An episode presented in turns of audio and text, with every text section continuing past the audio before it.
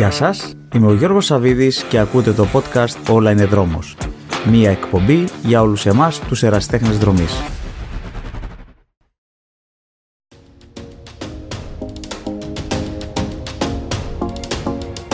Σημερινός μου καλεσμένος είναι ο δρομέας και προπονητής Γιάννης Δημόπουλος. Ο Γιάννης ασχολείται με τον αθλητισμό από το 1976 σε διαφορετικά αθλήματα όπως το χόκκι στον πάγο, το ποδόσφαιρο, το taekwondo αλλά και το kickboxing εκεί όπου το 1998 διακρίθηκε ως πρώτος μεσογειονίκης στην κατηγορία του. Ο Γιάννης, πέραν του ότι είναι επαγγελματίας προπονητής τρεξίματος, είναι και ο ίδιος ενεργός δρομέας και έχει μέχρι και σήμερα αρκετές διακρίσεις στο ενεργητικό του.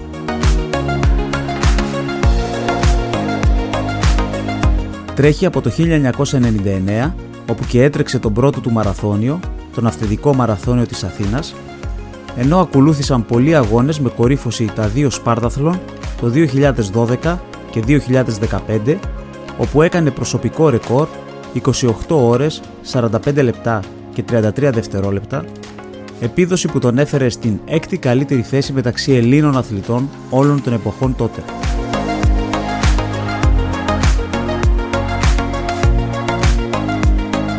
Το 2016 ίδρυσε τη Δημόπουλος Coaching με στόχο να μοιραστεί τις γνώσεις του και την εμπειρία του, καθοδηγώντας προπονητικά με διαφορετικές τεχνικές και προπονητικά προγράμματα τον κάθε αθλητή ξεχωριστά για να καταφέρει να ανταποκριθεί όσο καλύτερα γίνεται.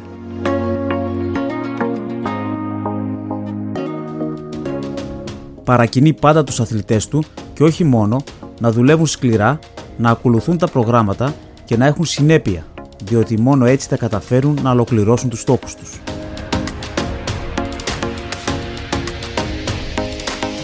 Όπως λέει και ο ίδιος, στόχος του είναι πάντα οι αθλητές του να δίνουν τον καλύτερό τους σε αυτό και να τα καταφέρουν όσο το δυνατόν καλύτερα, χωρίς τραυματισμούς και μόνο με προσωπικές επιτυχίες.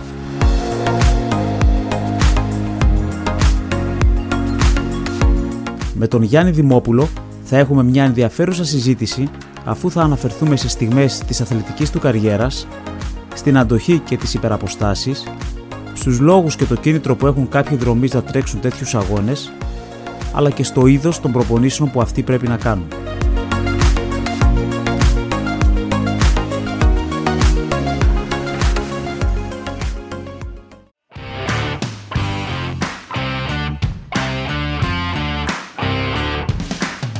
Γεια χαρά Γιάννη!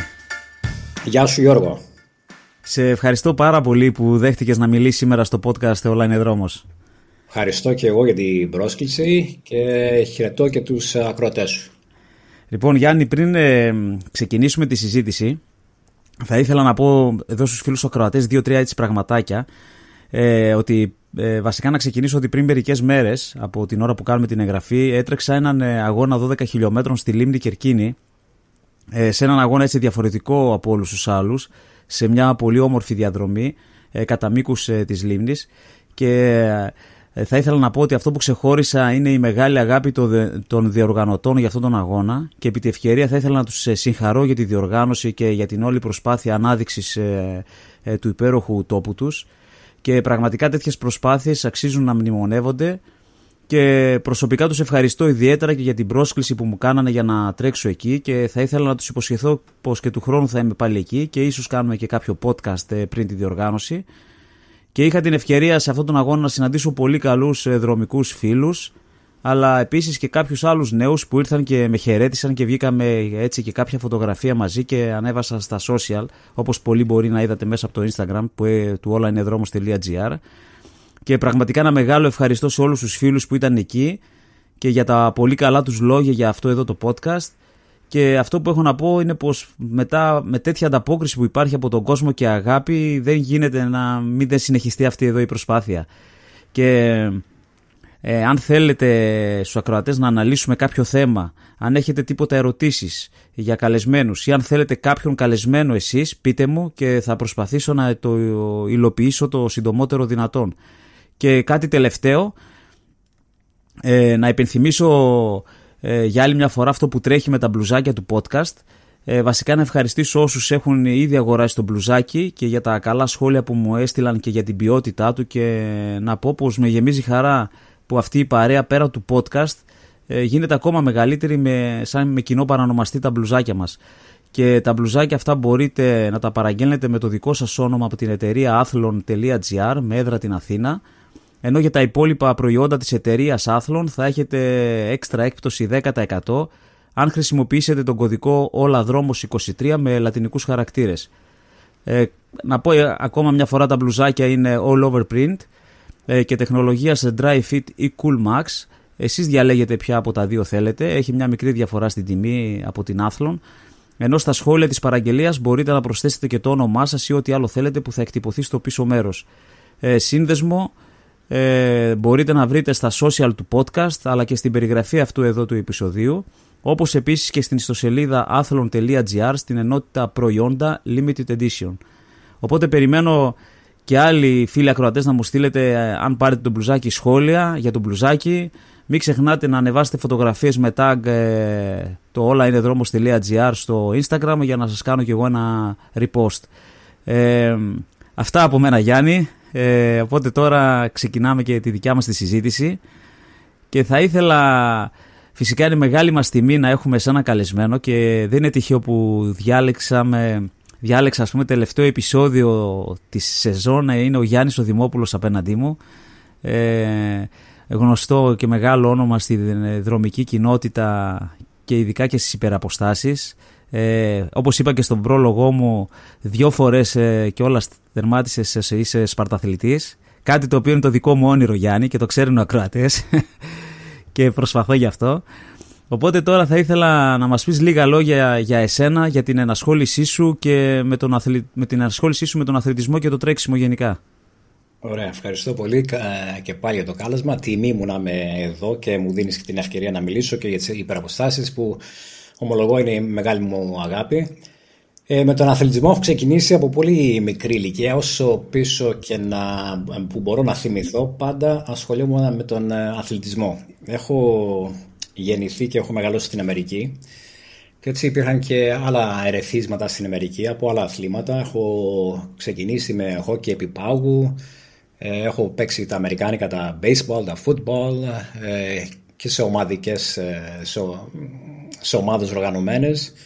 Ε, αλλά και γενικά θυμάμαι πάντα να είμαι έξω και να παίζω και να ασχολούμαι με κάποιο άθλημα.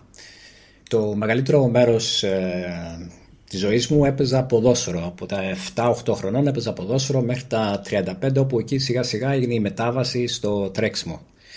Στο τρέξιμο η αφορμή, ε, αν και είχα τρέξει το μαραθώνιο πρώτη φορά το 99 ε, με έναν φίλο, ακόμα τότε έπαιζα ποδόσφαιρο. Αλλά το 2004 στους Ολυμπιακούς Αγώνες είχα παραβρεθεί στην Αθήνα και είχα δει τον τερματισμό του μαραθωνίου των γυναικών το 2004. Και βλέποντας τον τερματισμό των γυναικών, αυτό με, με ανατρίχιασε δηλαδή, ε, ήταν μια πολύ όμορφη εμπειρία και το 2004 είπα θα ξανασχοληθώ λίγο με το τρέξιμο, θα αφήσω το ποδόσφαιρο σιγά σιγά και θα ασχοληθώ με το τρέξιμο πάλι. Και από τότε ε, όλο και περισσότερο ασχολήθηκα πιο συστηματικά με το τρέξιμο. Και από ό,τι καταλαβαίνω, ό,τι κάνεις, θες να το κάνεις και να το τερματίζεις που λέμε, να το κάνεις καλά. Η αλήθεια είναι, μου αρέσει να δίνω πάντα το καλύτερο μου αυτό. Να, να βλέπω, με ικανοποιεί αυτό να βλέπω ε, μέχρι πού μπορώ να βελτιωθώ. Πάντα με εγωίτευε αυτό. Να, βλέποντας από πού ξεκινάει κάποιος, πώς μπορεί με κάποια βήματα να βελτιωθεί. Αυτή η πορεία που έχει ένας ε, άνθρωπος ή ένας αθλητής όταν ασχοληθεί από την αρχή και πώς εξελίσσεται, αυτή η εξέλιξη πάντα ήταν κάτι που το έβρισκα πολύ συναπαστικό. Όπως, όπως είπα και στο ηχητικό που έκανα για να σε προλογίσω Γιάννη και μέχρι και το kickboxing που έκανες μέχρι και εκεί το πήγες πολύ ψηλά. Η αλήθεια είναι να είχα ασχοληθεί με πολεμικές τέχνες από μικρή ηλικία και στην Αμερική είχα ξεκινήσει ε, και ένα διαστήματα επειδή έπαιζα ποδόσφαιρο ε, το άφηνα, ξανά ξεκινούσα και κάποια στιγμή ναι, αποφάσισα να ασχοληθώ πιο έτσι, ε, σοβαρά με το kickboxing. Ε, παρουσιάστηκε μια ευκαιρία τότε, μπήκα στην ε, τότε εθνική ομάδα kickboxing. Είχα πάει στην Κωνσταντινούπολη σε ένα πανευρωπαϊκό. Εκεί είχα βγει τέταρτος με μια πολύ καλή εμφάνιση. και μετά βγήκα και μεσογειονίκης στο kickboxing. Ήταν κάτι που και αυτό, δηλαδή μου άρεσε πάρα πολύ και η προπόνηση του, των πολεμικών τεχνών. Πάντα γενικά με ό,τι ασχολούμαι μου αρέσει και όχι μόνο ο αγώνας και η αγωνιστική πλευρά, πάντα μου αρέσει και η προπόνηση του κάθε αθλήματος. Πολύ σημαντικό αυτό. Αυτό που κάνεις να το αγαπάς κιόλας. Ναι, σίγουρα, ναι, βοηθάει. Ε, Γιάννη, θα ξεκινήσω λέγοντας πως ε, αυτό που είδα κι εγώ είναι ότι έχει γραφτεί ένα βιβλίο για εσένα με τον τίτλο «Η δύναμη του μπορώ» και «Running Against the Odds» που κυκλοφόρησε στις 14 Απριλίου, δεν έχει πολύ καιρό στην ουσία, του 21. Ε, θέλεις να μας πεις λίγα πράγματα ποιος το έγραψε και για, για αυτό το βιβλίο; Βεβαίως. Ε, το έχει γράψει η Elizabeth Downey. Η Elizabeth Downey είναι το συγγραφικό όνομα. Ε, η Μαρία Σταλεξενάκη, η Σπαρταθλήτρια, γνωστή Σπαρταθλήτρια η Μαρία Σταλεξενάκη που τερμάτισε Σπαρταθών πέρσι. Ε, ήταν συγγραφέας του βιβλίου. Η Μαρία Σταλεξενάκη είναι και η σύζυγός μου. Ε, και αυτή η ιδέα γεννήθηκε ε, από μικρή ηλικία έχω κάποια ασθένεια, έχω ρεματοειδή αρθίτιδα ε, το οποίο όμως ε, επειδή ήταν αρκετά γνωστό, ε, άγνωστο, συγγνώμη, επειδή ήταν αρκετά άγνωστο το τι ακριβώς είναι η ρεματοειδή αρθίτιδα όλα αυτά τα χρόνια και ήταν λίγο δύσκολο να το εξηγήσω σε πολλούς ανθρώπους το πώς αισθανόμουν, τι ακριβώς ήταν αυτό Γι' αυτό το κρατούσα μέσα μου. Όχι για κάποιο λόγο ότι ήθελα να το κρύψω ή δεν ήθελα να το πω. Ε, απλά ήταν λίγο δύσκολο νομίζω να μεταφέρω το πώς αισθανόμουν. Με λίγα λόγια, κάποιος που έχει ρεματοειδή αρθίτιδα ε, έχει πολύ συχνά ε, φλεγμονές, ε, υπάρχουν ε, συχνά εξάρσεις και δυσκολεύεται να κάνει και το παραμικρό. Ε, και στην δεκαετία του 70 που το είχα αυτό που ξεκίνησε και φυσικά συνεχίζω να το έχω. Είναι κάτι το οποίο είναι ένα, ένα αυτοάνωσο που πάντα θα με συνοδεύει. Ε, δεν υπήρχαν και πολλές θεραπείες τότε. Άρα οι εξάρσεις ήταν αρκετά οδυνηρές, ε, μπορώ να πω, και ένα παιδάκι 5-6 χρονών. Ε, μετέπειτα σκέφτηκα ότι θα ήταν μια καλή ιδέα να, ε, να μεταφέρω αυτή την ε, εμπειρία μου για να δώσω δύναμη σε ανθρώπους ε, να δούνε τελικά ότι όλα τα προβλήματα που υπάρχουν με αρκετή θέληση, με τη δύναμη του μπορώ, με βοήθεια από ανθρώπους γύρω μας μπορούμε να ξεπεράσουμε αρκετά προβλήματα. Και γενικά, γενικά η ιδέα γεννήθηκε εκεί στο να, να μπορέσω να βοηθήσω κάποιους ανθρώπους μέσα από αυτή την από αυτό το πρόβλημα υγείας που είχα εγώ που κατά με το γύρισα στο, ως ένα πλεονέκτημα ουσιαστικά. Ε, το χρησιμοποίησα ως ένα πλεονέκτημα. Γιατί όπως είπα ας πούμε οι φλεγμονές ε, η, κατά τη διάρκεια της ημέρας υπάρχουν αρκετές μεταπτώσεις στην ενέργεια ε, κάποιες φορές ε, χάνουμε λίγο την όρεξή μας ε, για φαγητό κτλ. Ε, αυτά τελικά είναι όλα αυτά που βιώνω και σε έναν αγώνα υπεραπόστασης. Άρα νομίζω ότι αυτά ουσιαστικά, ε, αυτό με βοήθησε εμένα στην πορεία.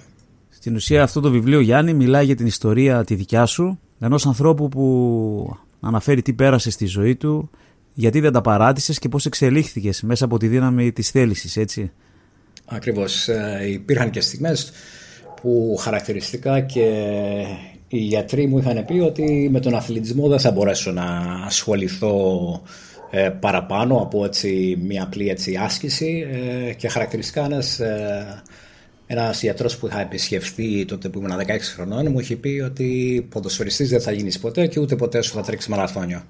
Αυτή βέβαια όταν πήγαινα στους γιατρούς βέβαια υπήρχε και σοβαρό πρόβλημα, είχα εξάρσεις και φυσικά οι γιατροί όταν με έβλεπαν έτσι νομίζω ήταν και το φυσιολογικό τότε να, να πούνε κάτι τέτοιο. Αλλά εγώ δεν μπορούσα να το καταλάβω αυτό γιατί υπήρχαν και διαστήματα που ένιωθα καλά και τα διαστήματα που ένιωθα καλά μπορούσα και έκανα αρκετά πράγματα. Και σιγά σιγά πάντα έβαζα στο μυαλό μου ότι θέλω να κάνω πράγματα. Φοβερή ιστορία Γιάννη και θα πούμε βέβαια κάποια πράγματα στο τέλος. Θα σε ρωτήσω πάλι για το βιβλίο. Όπως αν τίποτα ετοιμάζεις και τίποτα καινούριο να μας πεις στο τέλος. Ε, θα ήθελα να σε ρωτήσω Γιάννη τώρα, πιστεύεις ότι κάποιος που ξεκινάει να ασχολείται με το τρέξιμο είναι ένας παράγοντας που μπορεί να του αλλάξει τη ζωή του; Εννοώ από θέματα συνηθιών αλλά ακόμα και ψυχικά. Γιώργο, να σου πω το 2012 όταν τερμάτισα το Σπάρταθλον ε, μετά από λίγες μέρες με είχαν καλέσει σε ένα τοπικό ραδιοφωνικό σταθμό ε, και κάποια στιγμή μία ερώτηση ήταν αυτή αν, ε, αν έχω αλλάξει, αν άλλαξε κάτι στη ζωή μου μετά τον τερματισμό του Σπάρταθλον. Και ομολογώ ότι λίγο ξαφνιάστηκα με την ερώτηση και σκέφτηκα τι να αλλάξει, ας πούμε, δεν, τι να αλλάξει.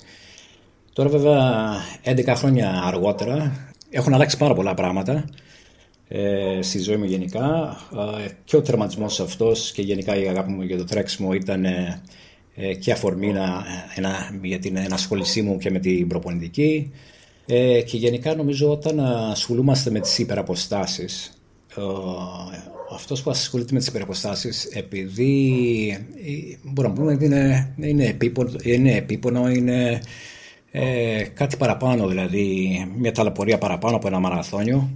Ε, νομίζω οφείλουμε και εμείς να είμαστε λίγο πιο προσεκτικοί στη ζωή μας, στην προπόνησή μας, στη διατροφή μας, στη καθημερινότητά μας. Αλλά νομίζω ότι σιγά σιγά ε, αλλάζουν τα πράγματα και αυτό δεν το αλλάζουμε μόνο ε, από πλευράς επιδόσεων. Δεν είναι ότι υποχρεωτικά κάποιος θέλει να κάνει καλύτερες επιδόσεις πάντα αλλά νομίζω ότι οφείλουμε και για την υγεία μας πάντα να είμαστε πολύ καλά προετοιμασμένοι ε, σε αυτό που πάμε να κάνουμε, δηλαδή τη συμμετοχή μας σε κάποιον αγώνα υπεραπόστασης. Και ναι, σίγουρα μπορώ να πω έχουν αλλάξει αρκετά πράγματα, όπως είπα είναι και η σύζυγός μου Σπαρταθήτρια, άρα η καθημερινότητα η δικιά μας ε, σίγουρα ε, πιθανόν να διαφέρει από την καθημερινότητα κάποιων άλλων ε, πάντα έχουμε δηλαδή στο μυαλό μας ε, την προπόνησή μας, την ενδυνάμωσή μας, τη διατροφή μας, την ξεκούρασή μας, πολύ σημαντικό. Γιάννη, έχω πολλές ερωτήσεις που θέλω να σου κάνω και θα αργότερα για τις υπεραποστάσεις, αλλά πριν ε, μπούμε σε αυτό το κομμάτι, θα, δηλαδή είναι συνέχεια του προηγούμενου ερωτήματο, ερωτήματός μου, ότι αν σε έχει σκληραγωγήσει ο, ο αθλητισμός ε, με τέτοιο τρόπο, ε, ώστε να ξεπερνάς με άλλη οπτική γωνία και τις όποιες δυσκολίες. Ναι, σίγουρα. Νομίζω ότι η σκληραγωγία βοηθάει και όπως ανέφερα λίγο νωρίτερα για τα ρευματοειδή αρθρίτιδα, νομίζω για μένα αυτό ήταν ένα πλεονέκτημα γιατί όπως είπα ήμουνα συνδυσμένος στο σώμα μου, να, στις αρθρώσεις μου να είναι πρισμένα συνέχεια, στο, να έχω, είπαμε, μεταπτώσεις κατά τη διάρκεια της ημέρας στην ενέργειά μου. Άρα αυτά είναι πράγματα που βίωνα και στον αγώνα. Και να σου πω και ένα πολύ πρόσφατο παράδειγμα, γιατί τα τελευταία 10 χρόνια αλήθεια είναι, Υπάρχει τώρα αγωγή για τα ρεματοειδή και η αλήθεια είναι η κατάστασή μου είναι πολύ καλύτερη από ό,τι ήταν στα πρώτα μου χρόνια. Επομένως, μπορώ να πω κατά κάποιο τρόπο έχω μαλακώσει και εγώ λίγο γιατί είμαι πολύ πιο καλά τώρα. Αλλά πρόσφατα το χειμώνα είχα ένα, ένα θέμα, το πούμε, ένα θέμα υγείας και ταλαιπωρήθηκα αρκετά να πω την αλήθεια. Και αυτό ήταν ε, περίπου ένα μήνα πριν τρέξω το εξάωρο σε Σπάρτη. Ε, αφού το ξεπέρασα αυτός, ας πούμε σε 15 μέρες περίπου, ε, που ταλαιπωρήθηκα αρκετά, ε, είχα τέτοια ευχαρίστηση μετά που ήμουνα καλά, ε, ήμουνα τόσο ευγνώμων που ήμουνα καλά, ήμουνα τόσο χαρούμενος που ε, συμμετείχα και έτρεξα στο εξάωρο και κατά τη διάρκεια του αγώνα θυμάμαι μια φάση χαρακτηριστικά, έτσι στο τετράωρο περίπου, που έτσι ε, ξεκίνησα έτσι να κουράζουμε λίγο. και μου ήρθαν αυτές οι σκέψεις στο μυαλό το τι είχα περάσει, ας το πούμε, δύο εβδομάδες νωρίτερα ε, και λέω τώρα δεν συγκρίνεται το ένα με το άλλο και εκεί αμέσως δηλαδή πήρα πολύ δύναμη να συνεχίσω και τις υπόλοιπες δύο ώρες στο, στο ρυθμό που πήγαινα. Άρα πάντα θα χρησιμο, προσπαθώ και χρησιμοποιώ οποιαδήποτε δυσκολία αντιμετωπίζω ε, θετικά. Ε, Γιάννη, το όνομά σου είναι περισσότερο συνειφασμένο με τις μεγάλες αποστάσεις, οπότε και θα ήθελα να σου ζητήσω να επικεντρωθούμε εκεί και να μιλήσουμε για αποστάσεις μαραθωνίου και πάνω. Ε, οπότε εσύ Γιάννη εκτός ότι είσαι ένας αξιόλογος προπονητής ε, συνεχίζεις και είσαι και δρομέας με αξιόλογες επιδόσεις. Μάλιστα πρόσφατα ε, σε έναν αγώνα που έτυχε να συναντηθούμε κιόλας με οι δυο μας και το έχω αναφέρει και στο προηγούμενο σε ένα podcast που έκανα για τον Ολύμπιο Δρόμο. Στον αγώνα των 62 χιλιόμετρων πήρες και την τέταρτη θέση με εκπληκτικό χρόνο 5 ώρες και 40 λεπτά, τα 62 χιλιόμετρα που δεν είναι flat να πω στους φίλους ακροατές, έχει μπόλικες και σανιφόρες και θα ήθελα να σε ρωτήσω πώς καταφέρνεις και διατηρείς σε υψηλό αγωνιστικό επίπεδο. Ωραία, πριν απαντήσω να πω ότι ναι συναντηθήκαμε εκεί ε, στο Λεβίδι που ήταν στο 62, στο 62ο χιλιόμετρο του αγώνα. Και αυτό που έχω να πω ότι όταν σε είδα ήσουν σε πάρα πολύ καλή κατάσταση, είχες κάνει πολύ καλή διαχείριση του αγώνα σου ως τότε. Ε, και αν θυμάσαι στο έλεγα πόσο καλό φαινόταν και το πρόσωπό σου, πόσο καλός φαινόσουν και εσύ και συγχαρητήρια και για τον τερματισμό στον Ολύμπιο. Σε ευχαριστώ πολύ Γιάννη και το θυμάμαι και εγώ χαρακτηριστικά που επέμενες και μου έλεγες ε, όλα αυτά τα λόγια τότε φαίνεσαι καλά, φαίνεσαι δυνατός, πάνε γερά, είσαι εντάξει και είναι μεγάλη τιμή και ψυχολογικά κιόλας να το ακούει κάποιος από εσένα. Ε, ναι, πραγματικά έτσι ήταν. Ε, λοιπόν, τώρα για μένα να σου πω, αυτός ο αγώνας ήταν ε, μια σειρά από αγώνες που αποφάσισα να κάνω φέτος, ήταν ο τέταρτος. Τώρα το 2023 πάντα θέλω να βρω τι θα κάνω στην αρχή του έτους, να βγάλω ένα πλάνο. Ε, φέτος αποφάσισα να κάνω κάτι διαφορετικό. Ε, να σου πω την αλήθεια, στην αρχή σκεφτόμουν και εγώ να τρέξω τον Ολύμπιο δρόμο πάλι, δεύτερη φορά. Αλλά η αλήθεια είναι ε, δεν ε, ήθελα την ε, μεγάλη αποκατάσταση μετά, γιατί μετά από έναν πολύ μεγάλο αγώνα ε, απέχω αρκετό διάστημα, ξε, ξεκουράζουμε, απέχουμε από κάποιους αγώνες και δεν ήθελα να κάνω αυτή την ε, αποχή τώρα, να σου πω την αλήθεια.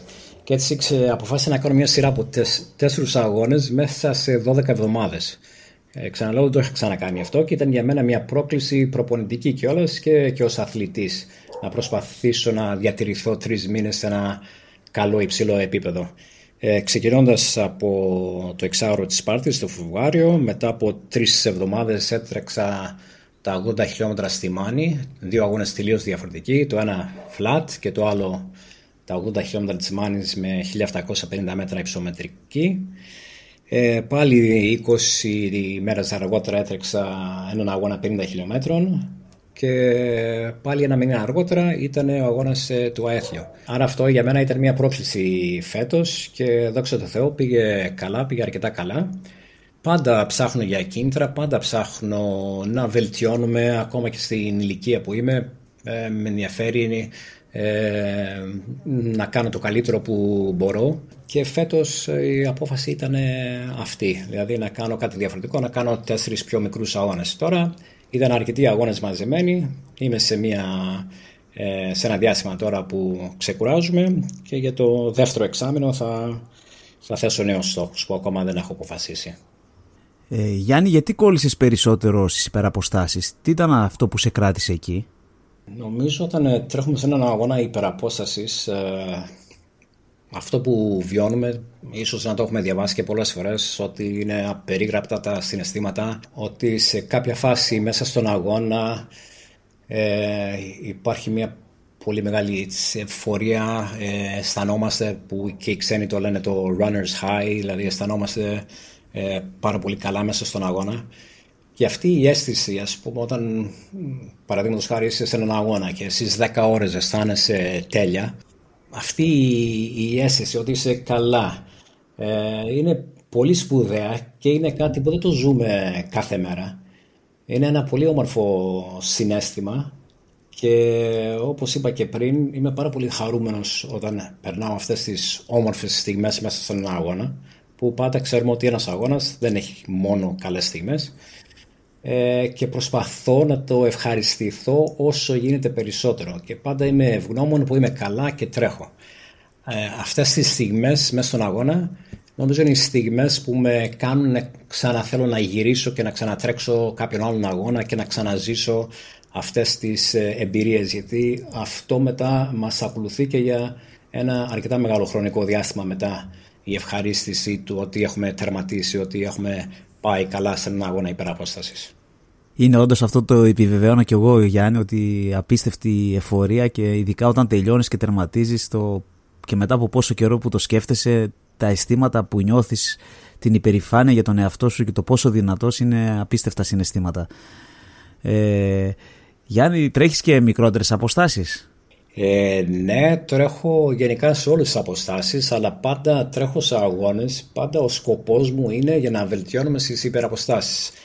Εμένα η στόχη μου κυρίως είναι οι υπεραποστάσεις, αλλά η συμμετοχή μου σε, μικρό, σε μικρότερους αγώνες ε, βοηθάνε έναν αθλητή να βελτιώσει το βίο του μάξ του, το κατόφλι του, το γαλατικό του κατόφλι, το αερόβιο κατόφλι. Αυτές είναι ε, ένας αγώνας πάντα είναι ένα κίνητρο να τρέξουμε λίγο πιο δυνατά, υπάρχει η αδρεναλίνη στον αγώνα. Όλα αυτά νομίζω έχουμε να κερδίσουμε πράγματα και νομίζω ότι το κάνω κυρίως για αυτό το λόγο.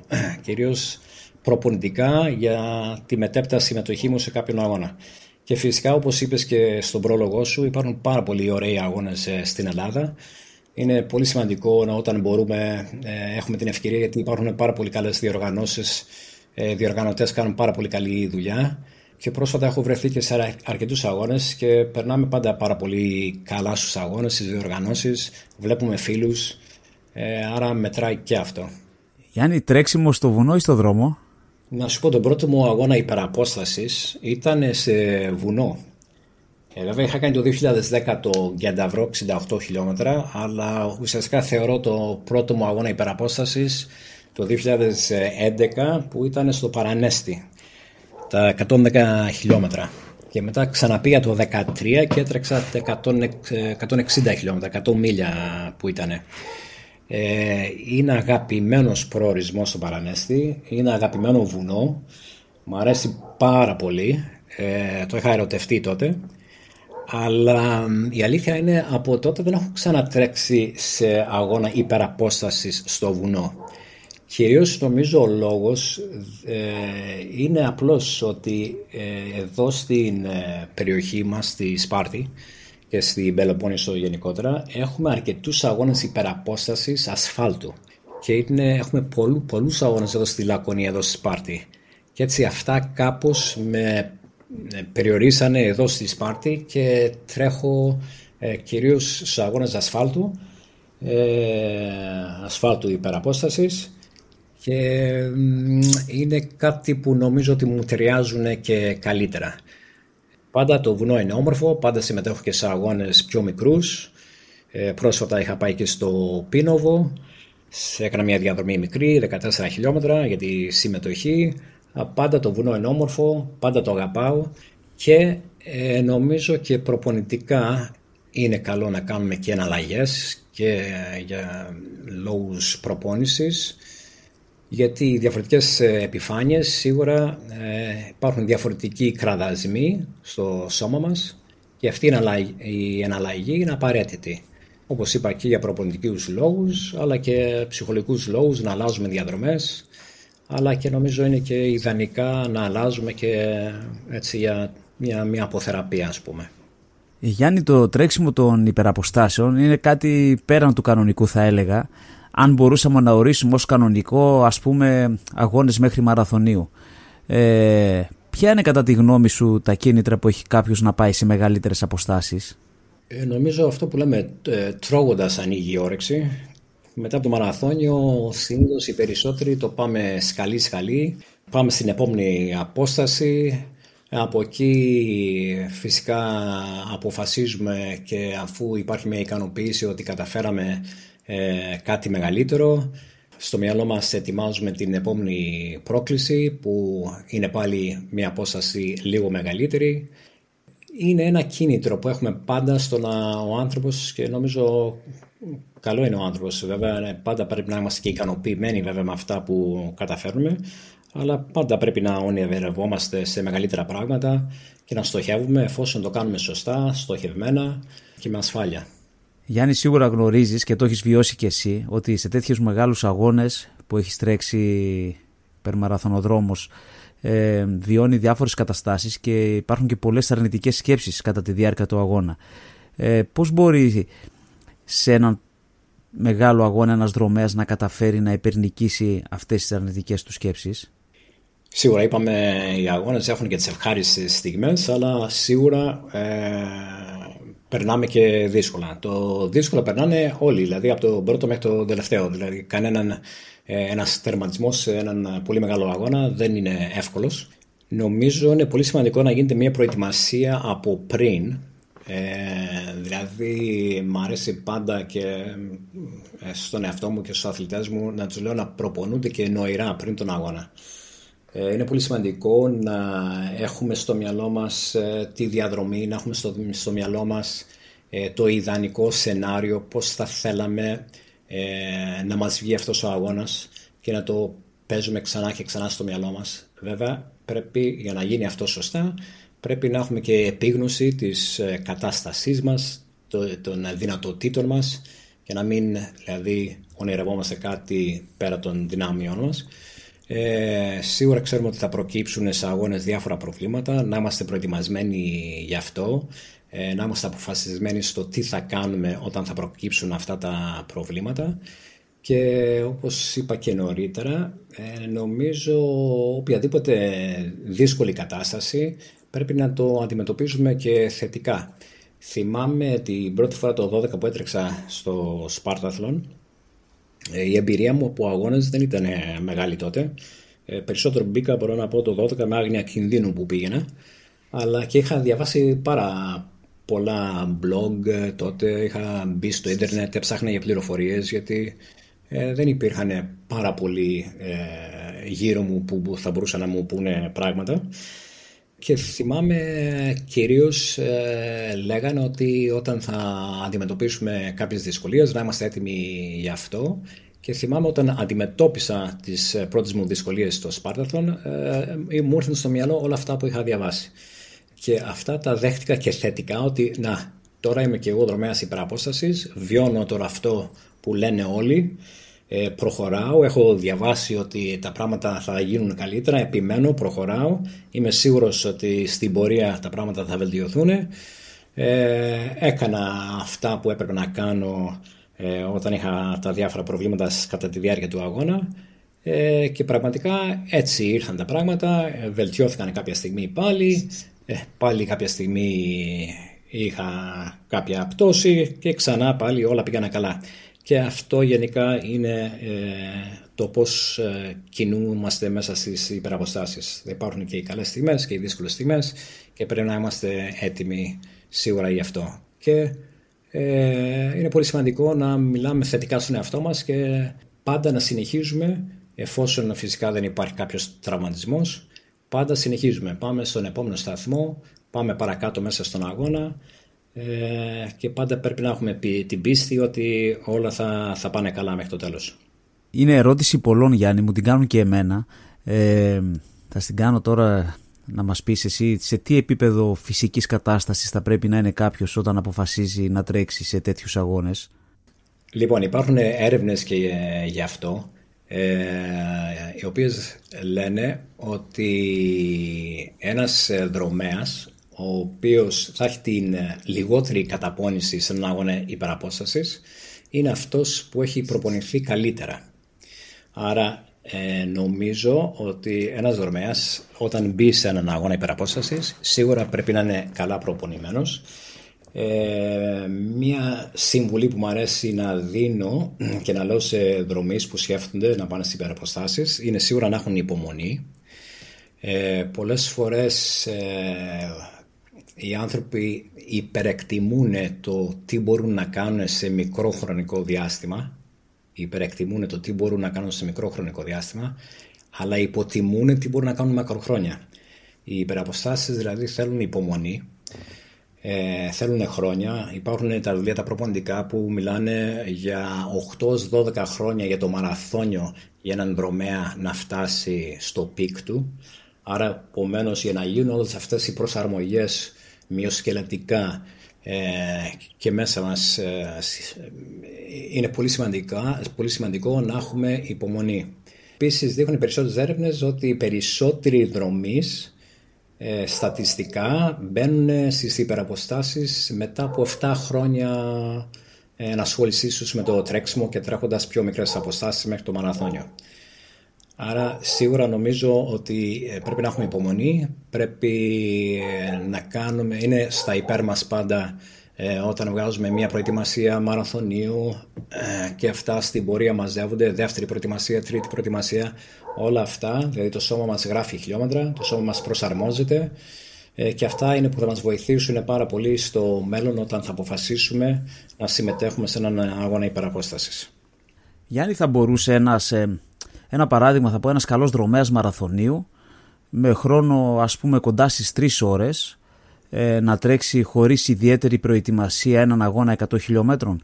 Δηλαδή τι είδους φυσική κατάσταση χρειάζεται και είναι το μοναδικό κριτήριο η φυσική κατάσταση; Για παράδειγμα έχω διαβάσει για περιπτώσεις δρομέων που ενώ σε μικρότερες αποστάσεις είναι σε πολύ υψηλό επίπεδο όταν μπαίνουν σε αγώνες υπεραποστάσεων δεν έχουν την ίδια απόδοση και εγκαταλείπουν.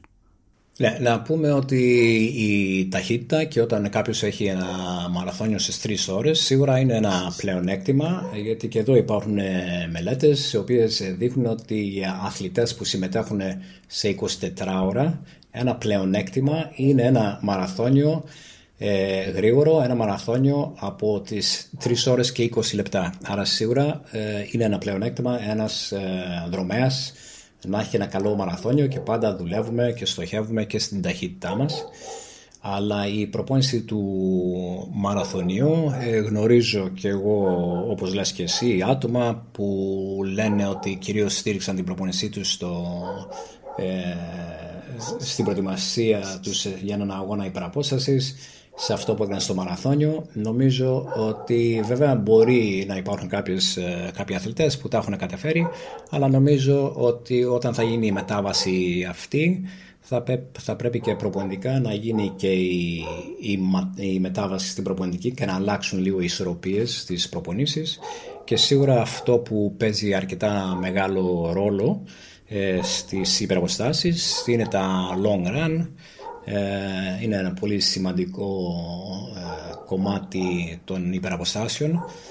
Άρα νομίζω ένα πρώτο στοιχείο θα μπορούσαμε να πούμε ότι είναι αυτό. Δεύτερον, ε, είπες ότι ναι, ε, υπάρχουν αρκετοί αθλητές που είναι πιο γρήγοροι στις μικρές αποστάσεις.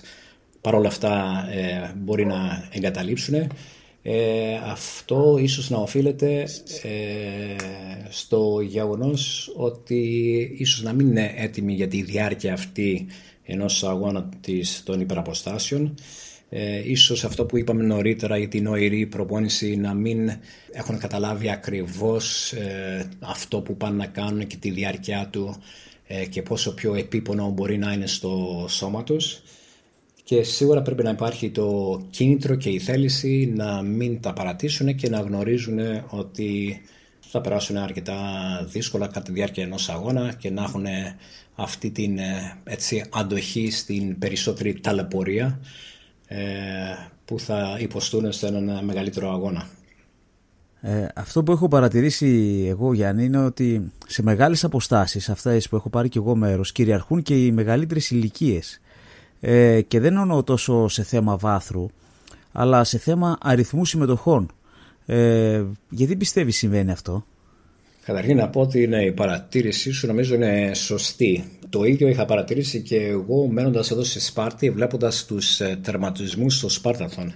Θυμάμαι από πιο μικρή ηλικία αυτό που μου έκανε εντύπωση ήταν αυτό ακριβώς που λες Γιώργο ότι τερματίζουν αρκετοί μεγαλύτεροι δρομείς. Και υπάρχουν φυσικά στατιστικά για αυτά και υπάρχουν και στατιστικά για το Σπάρταθλον. Ε, ειδικά τα πρώτα χρόνια του Σπάρταθλον υπάρχει μια έρευνα μέχρι το 2013 όπου λέει ότι το μεγαλύτερο ποσοστό των, ε, μάλλον το μέσο όρο ε, ηλικίας ήταν τα 45 έτη και για τους άντρες και για τις γυναίκες και οι μεγαλύτερες συμμετοχές σε αριθμό ήταν από το 50 στο 54. Και εγώ ίδιος ένας λόγος που ήθελα να ασχοληθώ με το τρέξιμο είναι ότι έβλεπα ότι ήταν ένα άθλημα το οποίο ε, μπορούμε να ασχοληθούμε και σε πιο μεγάλη ηλικία. Ενώ όπως βλέπουμε στο ποδόσφαιρο υπάρχει κάποια ημερομηνία λήξης, οι αθλητές σταματάνε σε κάποια ηλικία, ενώ στο τρέξιμο βλέπουμε ότι αυτό ε, δεν ισχύει, αυτό συνεχίζεται. Ήταν ένα, ένα κίνητρο και για μένα να ασχοληθώ για το τρέξιμο. Νομίζω όταν αφήσουμε και τις, ε, ε,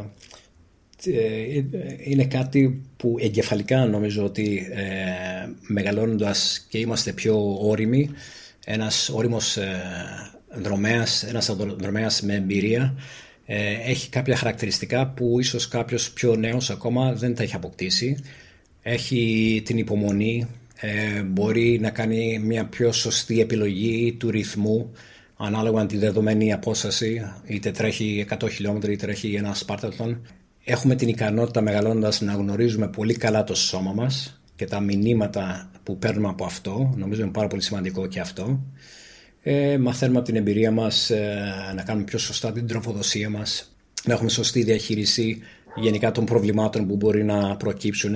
Άρα αποκτούμε ε, νομίζω εμπειρίες που μας ε, επιτρέπουν να τρέχουμε για αρκετά χρόνια ε, ακόμα. Φυσικά ε, νομίζω αυτό έχει να κάνει και με θέματα προπόνησης. Είναι πολύ σημαντικό όσο μεγαλώνουμε ε, να είμαστε πάρα πολύ προσεκτικοί στην προπόνησή μας. Νομίζω η ενδυνάμωση παίζει πολύ μεγάλο ρόλο όσο μεγαλώνουμε. Ε, η τροφοδοσία όπως είπαμε, η ξεκούραση παίζει πάρα πολύ μεγάλο ρόλο γιατί πάντα μιλάμε για την προπόνηση αλλά πρέπει να δώσουμε και πολύ μεγάλη βάση και στην, ε, στην ξεκούραση. Γιάννη, πόσο διαφέρει η προπόνηση κάποιου που έχει ως σκοπό να τρέχει μόνο μαραθωνίους ε, με κάποιον που θέλει να εστιάσει περισσότερο στις μεγαλύτερες αποστάσεις, ας πούμε από 100 χιλιόμετρα και πάνω; Ε, νομίζω αυτό που είπαμε ότι θα αλλάξουν λίγο οι ισορροπίες στην προπόνησή του. Σίγουρα θα τον, όσο πάμε και για μεγαλύτερα χιλιόμετρα, όπως είπες πάνω από τα 100 χιλιόμετρα, σίγουρα εδώ έρχεται και παίζει ρόλο το συνεχόμενο τρέξιμο. Ε, γιατί είναι πολύ σημαντικό ε, να μάθουμε και κάποια πράγματα που είπα ε, μόλις πριν, δηλαδή να μάθουμε τη σωστή την επιλογή του ρυθμού μας, να μάθουμε ε, πώς ε, πρέπει να παίρνουμε την τροφοδοσία μας κατά τη διάρκεια του αγώνα. Ε, είναι στοιχεία που παίζουν πολύ μεγαλύτερο ρόλο, πρέπει να προπονούμαστε, είπαμε, και εγκεφαλικά, ε, για το τι θα μας συμβεί, να είμαστε έτοιμοι γι' αυτό, να είμαστε πρόθυμοι να, τα, να δεχτούμε αυτά που θα μας συμβούν ε, και νομίζω πρέπει να δώσουμε λίγο περισσότερο βάρος σε αυτά τα, τα θέματα όσο μεγαλώνουν ε, οι αποστάσεις. Στους ε, αγώνες υπεραποστάσεων έχουμε τον όρο αντοχή στην κόποση. Ε, πόσο σημαντικό είναι αυτό; Και η αντοχή φυσικά παίζει πολύ μεγάλο ρόλο. Είναι αυτό που ε, όταν βγαίνουμε σε μια προπόνηση πάντα προσπαθούμε να βελτιώσουμε την, ε, την αντοχή μας. Άρα στους ε, αθλητές, στους δρομείς, πολύ σημαντικό ρόλο παίζει η αντοχή.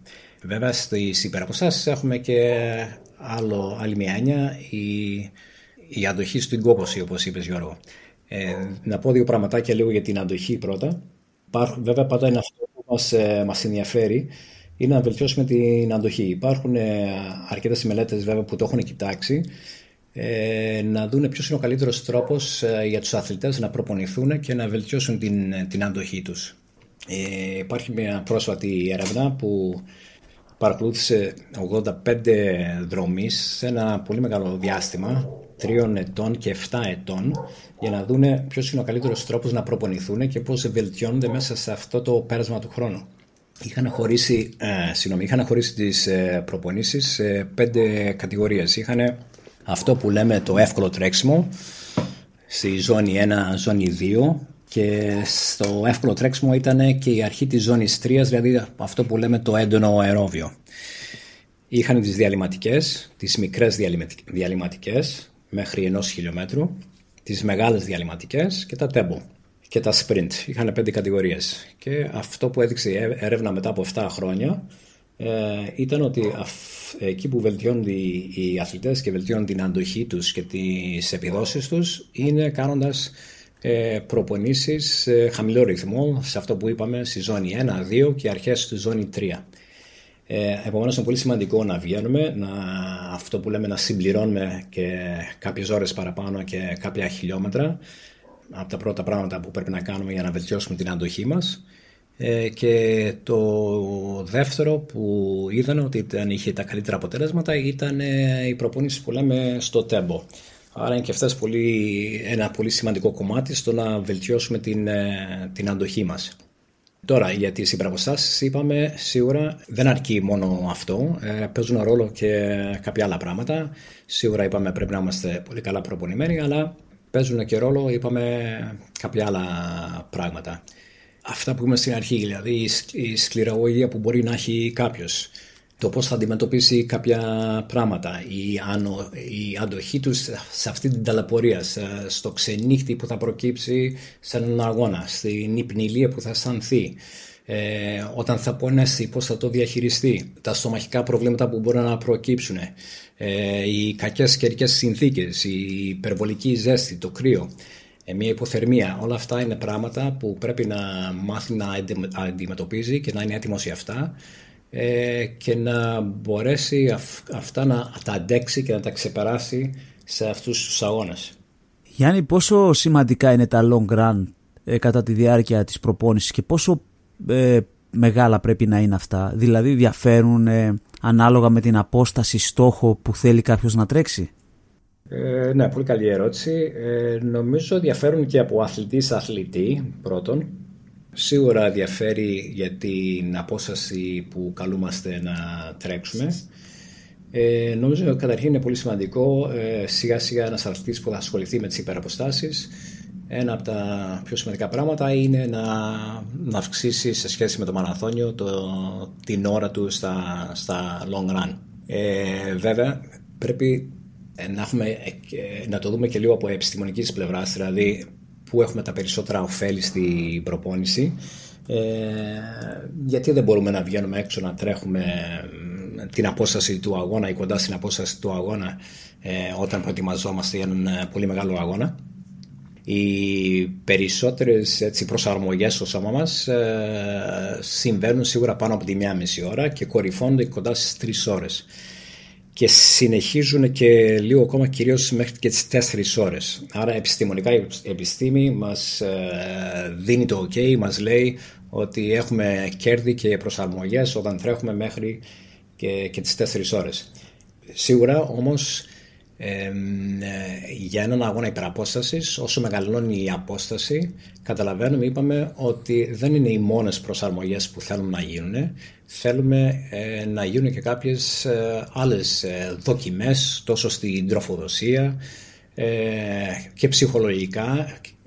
Είναι ένα δεύτερο μέρος που πρέπει να απαντήσουμε και στο ψυχολογικό κομμάτι. Δηλαδή σε ένα, ένας αθλητής που θα τρέξει έναν αγώνα ε, ένα 24ωρο ή ένα σπάρταθλον και με πόσες ώρες θα είναι ας το πω ικανοποιημένος και με τα long του που θα του δώσουν και την αυτοπεποίθηση κιόλας ε, να τρέξει έναν αγώνα.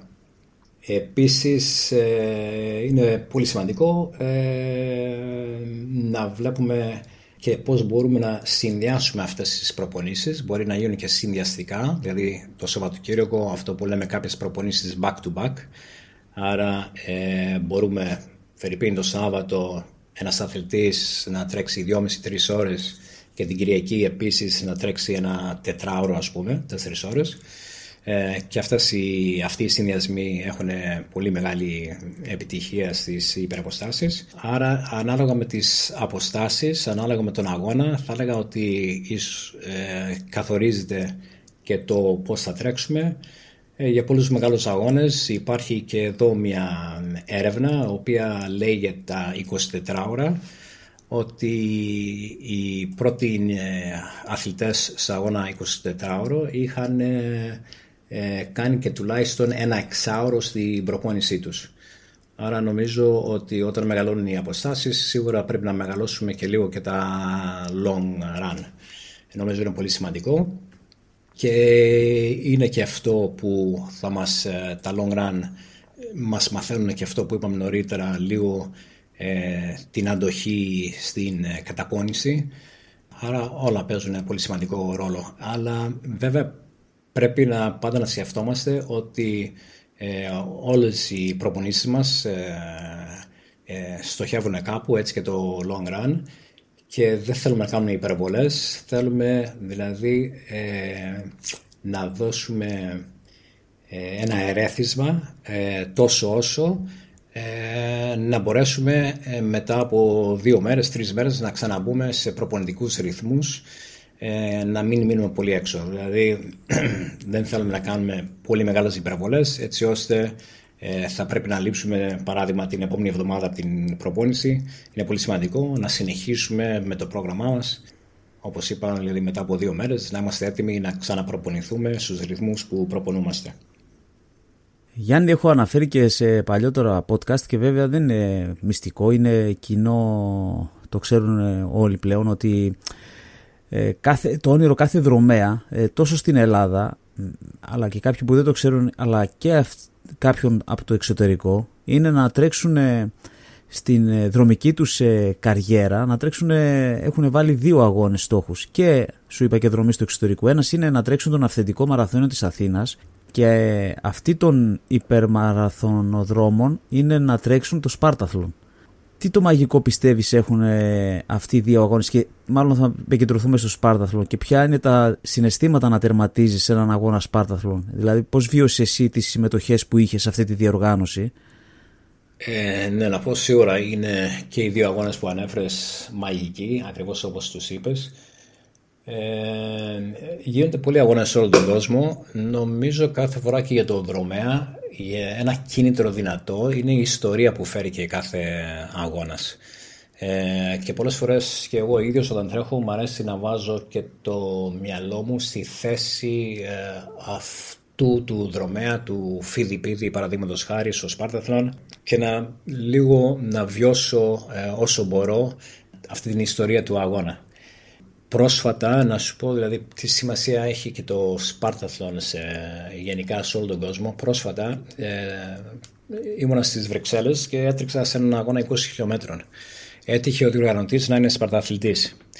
Ε, μόλις έμαθε ότι είμαστε από την Ελλάδα και εγώ και η σύζυγός μου ότι είμαστε Σπαρταθλητές ε, στον αγώνα ήταν και άλλοι δύο-τρεις Σπαρταθλητές και μαζευτήκαμε μετά τον αγώνα. Ήμασταν πέντε άτομα εκεί που είχαμε κάνει Σπάρταθλον. Ε, απλά με αυτό θέλω να δείξω ότι είναι μια κοινότητα δρομέων ε, σε όλο τον κόσμο που έχει σε πολύ μεγάλη εκτίμηση αυτόν τον αγώνα. Είναι πραγματικά μαγικός και πραγματικά είναι το όνειρο όλων να τρέξουν. Τώρα εγώ τερμάτισα το 2012 όπως ε, το 2012 και το 2015 αλλά το 2012 η αλήθεια είναι ε, τερμάτισα, ε, είχε τερματίσει και ένα Σπαρτιάτης ο Κώστος Μιχαλόπουλος το 2000, άρα είχαν περάσει αρκετά χρόνια. Και φτάνοντας στη Σπάρτη ε, υπήρχε, ε, δεν μπορούσα να φανταστώ δηλαδή τι θα, με, τι θα ακολουθούσε, τι θα με περίμενε γιατί δεν είχαμε ξαναδεί κάτι αντίστοιχο εδώ στη Σπάρτη να τερματίζει ένας Σπαρτιάτης είναι στιγμές πραγματικά ξέχαστες. Υπήρχε πάρα πολλοί κόσμος έξω, υπήρχαν ε, τα τοπικά ραδιόφωνα που ανακοινώνανε συνέχεια ότι πλησίαζα στη Σπάρτη, με ενημερώνανε και εμένα ότι με περιμένει πάρα πολλοί κόσμος στον τερματισμό. Αλλά η αλήθεια είναι δεν μπορούσα να προετοιμαστώ για αυτό που θα έβλεπα στη συνέχεια. Ήταν ε, πολύ συγκινητική υποδοχή που έλαβα εδώ ε, στη Σπάρτη όταν τερμάτισα. Ε, είναι πράγματα που ακόμα τα θυμάμαι πάρα πολύ έντονα. Είναι κάτι πάρα πολύ δυνατό και είναι κάτι που μένει μαζί μας για πάντα. Αυτό είναι σίγουρα. Είναι ένας αγώνας που είναι πάρα πολύ δυνατός, βιώνεις πάρα πολλά μέσα στον αγώνα, δεν είναι καθόλου εύκολος αυτός ο αγώνας, έχει πάρα πολλές ε, δυσκολίες, σίγουρα αναγκάζεις να ξεπαράσεις τον εαυτό σου πολλές φορές μέσα στον αγώνα. Και όταν φτάνεις πλέον στο άγλμα είναι η, μεγάλη λύτρωση, ε, η μεγάλη ικανοποίηση, ε, είναι κάτι το μοναδικό πραγματικά. Ε, Γιάννη, στην προπονητική σου πορεία για το Σπάρταθλον, ε, σε εβδομαδιαία βάση, πόσα χιλιόμετρα κάλυπτες και ειδικά όταν έφτασες στο peak της προετοιμασίας σου και πόσο πιο πριν από τον αγώνα ξεκίνησες την προετοιμασία σου; Ε, νομίζω ένας δρομέας προπονείται συνέχεια. Δεν είναι ότι ε, μένουμε αδρανείς και μετά ξαφνικά λέμε ότι θα ξεκινήσω και θα κάνω 4-5 μήνες, 6 μήνες προπόνηση για το σπαραθόν. Ε, προσωπικά προπονούμε όλο τον χρόνο. Βέβαια κάνω κάποια διαστήματα εξεκούρασης. Ε, αλλά μπορώ να πω ότι ξεκίνησα σίγουρα ένα εξάμεινο πριν τον αγώνα ε, σιγά σιγά βάζοντας ε, μια προετοιμαστία η οποία ήταν στοχευμένη για το συγκεκριμένο τον, ε, για τον αγώνα. Χιλιομετρικά ε, θεωρώ ότι δεν κάνω πάρα πολλά χιλιόμετρα. Στα, στο peak μου είχα φτάσει, βέβαια το 12 είχα κάνει λιγότερα γιατί ως αθλητής, γι' αυτό είπαμε και νωρίτερα με τα long run, ότι εξαρτάται και το επίπεδο του αθλητή. ε, και, και για τον χιλιομετρικό όγκο που θα κάνει ένας αθλητής αλλά και για τα long run. Ε, το 2015 η προετοιμασία μου ήταν καλύτερη γιατί ήμουν σε πολύ καλύτερο επίπεδο και εγώ. Έφτασα, αν δεν κάνω λάθος, ε, και όχι πάνω από τσι, δύο εβδομάδες, έφτασα στα 135 χιλιόμετρα, κάπου εκεί, όχι παραπάνω. Οι υπόλοιπες εβδομάδες μου μπορούσε να ήταν οπουδήποτε από 85 μέχρι και 110, 115 χιλιόμετρα, 120 μέχρι εκεί. Κάτι άλλο που επειδή το, στην προετοιμασία του Σπάρτατον είναι ένα διάστημα που έχω αρκετό ελεύθερο χρόνο το καλοκαίρι, εγώ έκανα και κάνω αρκετό aqua jogging, δηλαδή προσθέτω στην προετοιμασία μου και aqua jogging. Το τρέξιμο στο, στο νερό βασικά.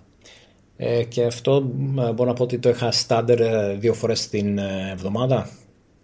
Ήταν και κάτι που νομίζω με βοήθησε γιατί και προπονητικά συμπλήρωνα κάποιες φορές και δεύτερη προπόνηση στην ημέρα με το aqua jogging και με χαλάρωνε αρκετά και απέφευγα και λίγο το, την καταπώνηση του τρεξίματος. Φυσικά έκανε την ενδυνάμωσή μου συστηματικά, άρα δούλευα συνέχεια πάνω σε αυτό. Στην προετοιμασία μου για το Spartathon το μεγαλύτερο long run που είχα κάνει ήταν 7 ώρες. Ε, Γιάννη, πόσο καιρό μπορεί να διαρκεί η αποθεραπεία από ένα τέτοιο αγώνα; Ε, νομίζω έχει να κάνει και με αυτό που είπαμε στη νωρίτερα ότι πρέπει κάποιος αθλητής ε, να είναι πολύ καλά προετοιμασμένος όσο καλύτερα είναι η προετοιμασία κάποιου ε, νομίζω και όσο πιο έτοιμος είναι ε, δηλαδή με το αθλητικό του background ε, με τα χρόνια που τρέχει νομίζω θα κάνει καλύτερη αποθεραπεία, πιο γρήγορη αποθεραπεία. Ε, συγκρίνοντας τον εαυτό μου το 12 και το 15 σίγουρα είχα πιο γρήγορη αποκατάσταση το 2015 ε, φυσικά έπαιξε ρόλο είπαμε και η κατάστασή μου ε, ήμουν πολύ πιο καινούριο στις υπεραποστάσεις το 12 ε, φυσικά παίζουν και πολύ ρόλο και οι καιρικές συνθήκες. Το 12 υπήρχε ο πολύ μεγάλος ε, καύσωνας που δυσκόλεψε τα πράγματα πάρα πολύ. Άρα είχα πολύ μεγαλύτερη καταπώνηση. Και μπορώ να πω, θυμάμαι χαρακτηριστικά, το 12 με πήρε περίπου να πω ότι ξεκίνησα να τρέχω πάλι δυνατά. Ε, με πήρε, ήθελα περίπου τρεις μήνες για να επανέλθω ε, στην προηγούμενη μου κατάσταση. Οι αγώνες αυτοί έχουν αρκετή καταπώνηση και νομίζω οφείλουμε να, να ακούμε και το σώμα μας, να ξεκουραζόμαστε μετά από αυτές τις ε, πολύ μεγάλες προσπάθειες και είναι πολύ σημαντικό αυτό το κομμάτι στις υπερποστάσεις, δηλαδή στην ξεκούραση που θα ακολουθήσει μετά από έναν αγώνα. Γιάννης, σε αυτές τις αποστάσεις ε, είναι σημαντικό να έχεις support. Ε, σε τι βοηθάει; Το support παίζει πολύ μεγάλο ρόλο ε, βοηθάει σε πάρα πολλά πράγματα. Και αν μιλάμε και για το Spartathlon, βέβαια υπάρχουν όπως γνωρίζουμε αρκετοί, υπάρχουν συγκεκριμένοι σταθμοί όπου δεχόμαστε βοήθεια από την ομάδα υποστήριξης. Είναι αυτό ακριβώς που λέει η λέξη. Η ομάδα αυτή μας υποστηρίζει καθ' όλη τη διάρκεια του αγώνα. Ε, η ομάδα αυτή έχει και αρκετό άγχος για τον αθλητή. Θέλει να τα κάνει όλα σωστά, θέλει να του παρέχει τα πάντα. Πρέπει να υπάρχει μια καλή συνεργασία φυσικά του αθλητή με το support, μια καλή ενημέρωση για τα πράγματά του, για το τι θα θελήσει και είναι πολύ σημαντικό και το support να έχει αρκετές γνώσεις έτσι ώστε να μπορέσει να τον βοηθήσει στις ε, δύσκολες καταστάσεις και όχι μόνο δίνοντας του ε, κάτι να φάει, κάτι να πιει. Ε, υπάρχουν στιγμές, είπαμε, που κάποιος μπορεί να σκεφτεί να έχει αρνητικές σκέψεις ε, αυτές είναι κάποιες στιγμές που και το support ε, παίζει και το ρόλο του ψυχολόγου, δηλαδή να βοηθήσει ε, για να συνεχίσει, να μην απογοητευτεί. Και φυσικά καταλαβαίνεις ότι είναι ένα πολύ μεγάλο πλεονέκτημα του να φτάνεις σε ένα σταθμό και να, η ομάδα σου να στάχει όλα έτοιμα, είτε αυτό είναι κάτι σε φαγητό, είτε είναι να αλλάξει κάποιο ρούχο ή να αλλάξει κάποιο παπούτσι. Καταλαβαίνεις ότι ε, όλα γίνονται πολύ πιο γρήγορα όταν έχουμε μια ομάδα υποστήριξης. Και επίσης ένας αθλητής κατά τη διάρκεια του αγώνα είναι πολύ πιθανό να έχει κάποιο πρόβλημα, δίνει, ε, το μεταφέρει, το μεταβιβάζει στην ομάδα του, έχει το χρόνο να σκεφτούν λίγο πιο ψύχραμα το τι θα κάνουν. Ε, είναι πολύ σημαντική η βοήθεια αυτό. Ε, διατροφή και τρέξιμο, Γιάννη. Πόσο συνυφασμένες είναι αυτές οι δύο έννοιες, ε, Παίζει ρόλο η διατροφή σε δρομής για αγώνες μεγάλων αποστάσεων; Ναι, φυσικά αυτά όπως είπα νωρίτερα αυτά νομίζω πάνε χέρι-χέρι.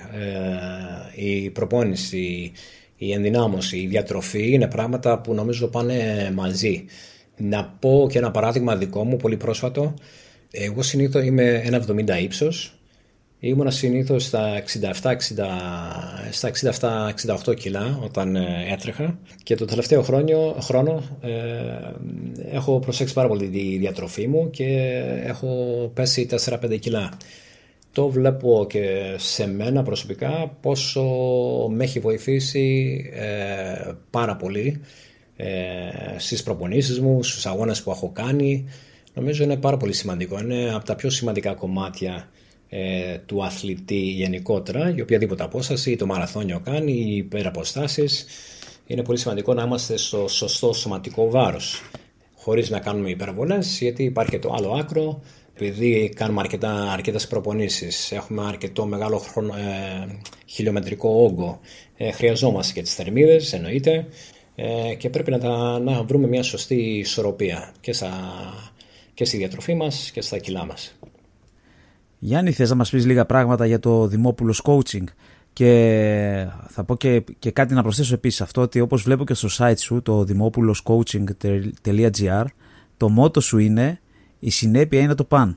Θες να μας πεις λίγα λόγια για όλο αυτό; Ναι, είναι κάτι που έχω ξεκινήσει, έχουμε ξεκινήσει από το 2016 που είμαστε τώρα στο 7ο χρόνο ε, είναι αυτό έχει βγει κυρίως από την ε, αγάπη φυσικά μέσα ε, από το τρέξιμο με το να θέλω να μοιράσω και τις εμπειρίες μου και τις γνώσεις μου για το τρέξιμο γιατί νομίζω είναι πολύ σημαντικό να υπάρχουν και τα δύο, να υπάρχουν και, και η εμπειρία ε, σε έναν προπονητή και οι, και οι γνώσεις. Και είναι κάτι που ουσιαστικά είχε μπει, είχε μπει στο μυαλό μου αρκετά χρόνια νωρίτερα και είναι κάτι που υλοποιήθηκε το 2016. Με τους αθλητές ε, συμμετέχουμε δηλαδή εννοείται σε, όλους, σε όλων των αποστάσεων, δεν είμαστε ε, μια ομάδα που ασχολείται μόνο με τις υπεραποστάσεις. Έχουμε αθλητές οι οποίοι ξεκινάνε, ξεκινάνε και πολλοί αθλητές και από το περπάτημα καταφέρουν να τρέχουν και σε αγώνες 5 χιλιόμετρα, 10 χιλιόμετρα, να κάνουν το πρώτο τους μαραθώνιο. Ε, είναι πολύ μεγάλη χαρά για εμάς να μπορούμε να βοηθάμε ανθρώπους για να πετυχαίνουν τους στόχους τους και να αλλάζουν και αυτοί η σελίδα στη ζωή τους προσέχοντας δηλαδή περισσότερο τη, την υγεία τους και να, και να ευχαριστούνται με αυτό που κάνουν.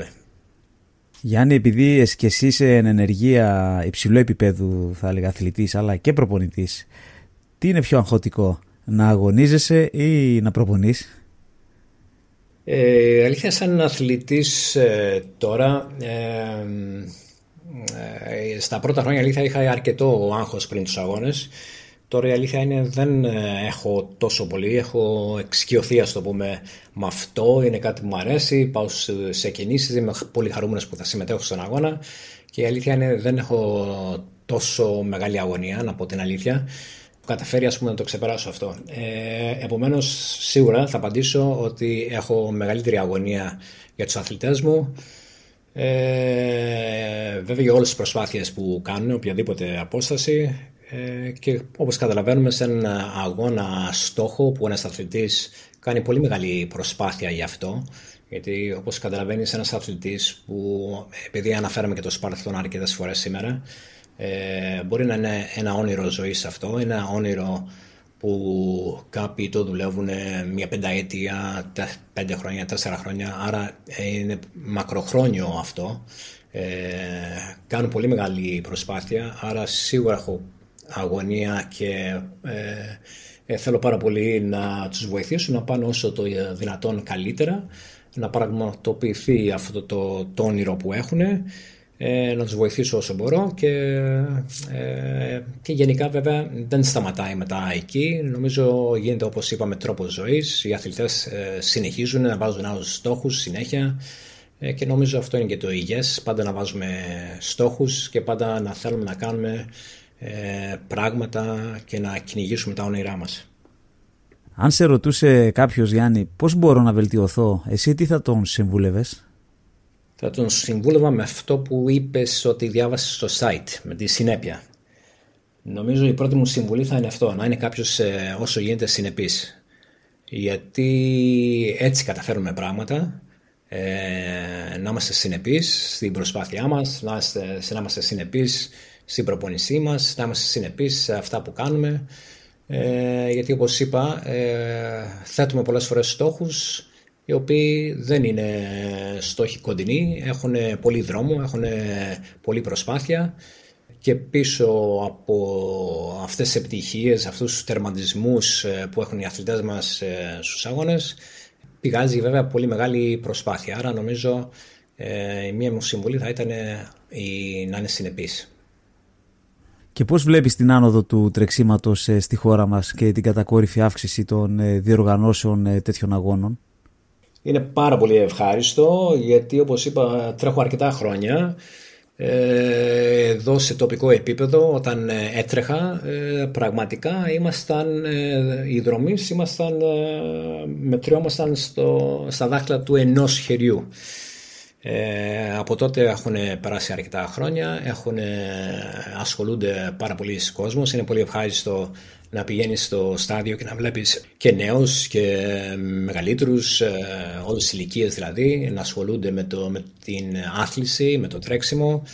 Είναι επίσης πολύ ευχάριστο, θυμάμαι όταν πρώτα ξεκίνησα δεν υπήρχαν αγώνες ε, γύρω μας. Ε, περίμεναν την κλασική διαδρομή και υπήρχαν και ελάχιστοι αγώνες κοντά μας. Τώρα υπάρχουν πάρα πολλοί αγώνες ε, συμμετέχει πάρα πολλοί κόσμος, όπως είπαμε και νωρίτερα οι διοργανώσεις είναι πάρα πολύ καλές ε, και τρέχει γενικά πολλοί κόσμος ε, παντού. Ε, νομίζω είδα μια πρόσφατη έρευνα του 19 και οποία έλεγε ότι στο 2019 είχαν τερματίσει πάνω από 10 εκατομμύρια άνθρωποι ε, κάποιον αγώνα τρεξίματος στον κόσμο, ένα, που ήταν μια πολύ μεγάλη αύξηση δηλαδή. Ο κόσμος ε, αγαπάει το τρέξιμο, είναι κάτι το οποίο ε, μπορεί να κάνει ε, και νομίζω μόνο καλό μας κάνει. Γιάννη κλείνοντας, θα ήθελα να σε ρωτήσω πού και πώς μπορεί να σε βρει κάποιος. Ε, μπορεί να μας βρουν στο site μας, στο Δημόπουλος Coaching και θα μπορούσαν να μας στείλουν και ένα email στο info και στα τηλέφωνα που υπάρχουν στο site. Επίσης ε, θα ήθελα να μας πεις και πώς μπορεί κάποιος να προμηθευτεί το βιβλίο σου και αν σχεδιάζεις κάτι καινούριο για το μέλλον; Βεβαίως, το βιβλίο μας «Στη δύναμη του μπορώ» ε, μπορούν να το βρουν online και η αλήθεια είναι ναι, σχεδιάζουμε κάτι καινούριο τώρα. Ε, ευχαριστώ πάρα πολύ για την ευκαιρία αυτή που μας δίνεις να το αναφέρουμε. Τα τελευταία χρόνια κάνω μια προσπάθεια, αρκετά χρόνια. Πάντα μου άρεσε να γράφω και πάντα να ενημερώνουμε, γιατί ο προπονητής νομίζω αυτό πρέπει να κάνει. Πάντα να διαβάζει ε, καινούριες μελέτες, καινούριες έρευνες, να ενημερώνεται. Ε, και πάντα όταν ε, ενημερωνόμουν πάντα έγραφα και κάποια άρθρα γι' αυτό.